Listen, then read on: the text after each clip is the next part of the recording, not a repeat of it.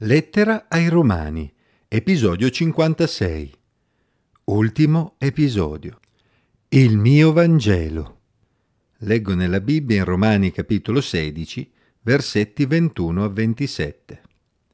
A colui che può fortificarvi secondo il mio Vangelo e il messaggio di Gesù Cristo, conformemente alla rivelazione del mistero che fu tenuto nascosto fin dai tempi più remoti, ma che ora è rivelato e reso noto mediante le scritture profetiche, per ordine dell'Eterno Dio, a tutte le nazioni, perché ubbidiscano alla fede, a Dio, unico in saggezza, per mezzo di Gesù Cristo, sia la gloria nei secoli dei secoli. Amen. Quando il programma di Dio diventa il nostro programma, allora siamo sulla buona strada. L'Apostolo Paolo aveva iniziato la lettera ai Romani in questo modo. Paolo, servo di Cristo Gesù, chiamato a essere apostolo, messo a parte per il Vangelo di Dio. Romani 1.1. Egli era un apostolo, ovvero un inviato di Dio, messo a parte, ovvero dedicato in modo speciale al Vangelo di Dio, alla buona notizia riguardante la salvezza in Gesù Cristo. Trovo molto significativo il fatto che Paolo concluda la lettera alludendo al medesimo Vangelo, ma chiamandolo il mio Vangelo. Non è un'espressione che noi normalmente usiamo, vero?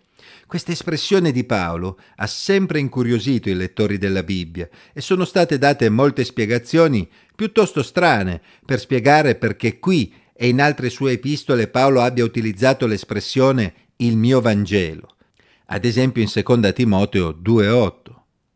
Alcuni hanno ipotizzato che Paolo utilizzi questa espressione per sottolineare l'unicità del suo messaggio per distinguersi dagli altri apostoli, mentre altri pensano che egli potesse parlare in quel modo perché aveva ricevuto il messaggio direttamente da Gesù e quindi l'utilizzo di questa espressione era una sua esclusiva. Onestamente, non trovo soddisfacente nessuna di queste spiegazioni alla luce di tutto il Nuovo Testamento. Anzi, le trovo piuttosto speculative. Ad esempio, proprio nella lettera ai Galati, Paolo sottolinea che anche se aveva ricevuto il messaggio in maniera indipendente dagli Apostoli, gli incontri con gli Apostoli avevano poi rassicurato Paolo tramite la loro conferma e approvazione. Si legga Galati 2, versetti 6 a 10.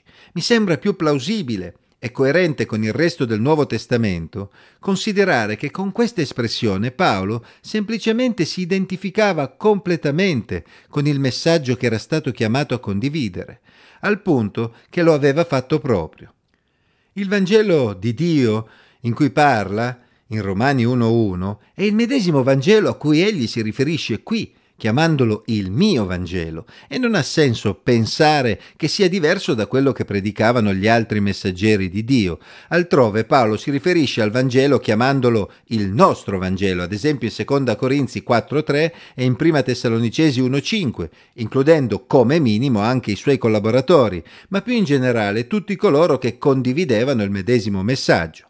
D'altra parte, se io mi riferisco a Gesù chiamandolo il mio Signore, questo implicherebbe che si tratti di un Signore diverso da quello degli altri? O forse intenderei dire che Gesù ha un rapporto con me che altri non possono avere?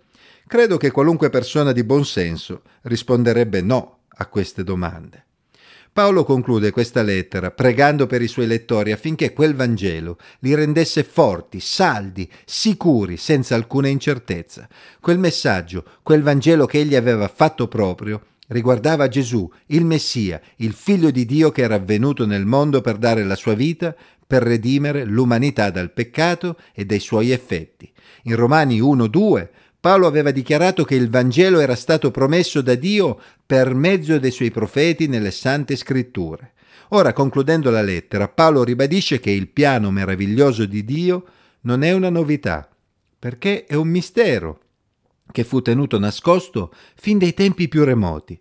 Ma non si tratta di un mistero come quelli a cui erano abituati i pagani, a cui solo pochi iniziati potevano accedere. Paolo usa questa parola per indicare invece qualcosa di nascosto che poi è stato svelato da Dio attraverso le scritture profetiche e quindi è a disposizione di tutti. Infatti è proprio l'universalità di questo messaggio il tema principale a cui Paolo ha dedicato gran parte della lettera. Dio voleva che il suo Vangelo fosse rivelato non solo ad una nazione, ma a tutte le nazioni perché obbediscano alla fede, ovvero perché si sottomettano al piano di Dio per la loro salvezza.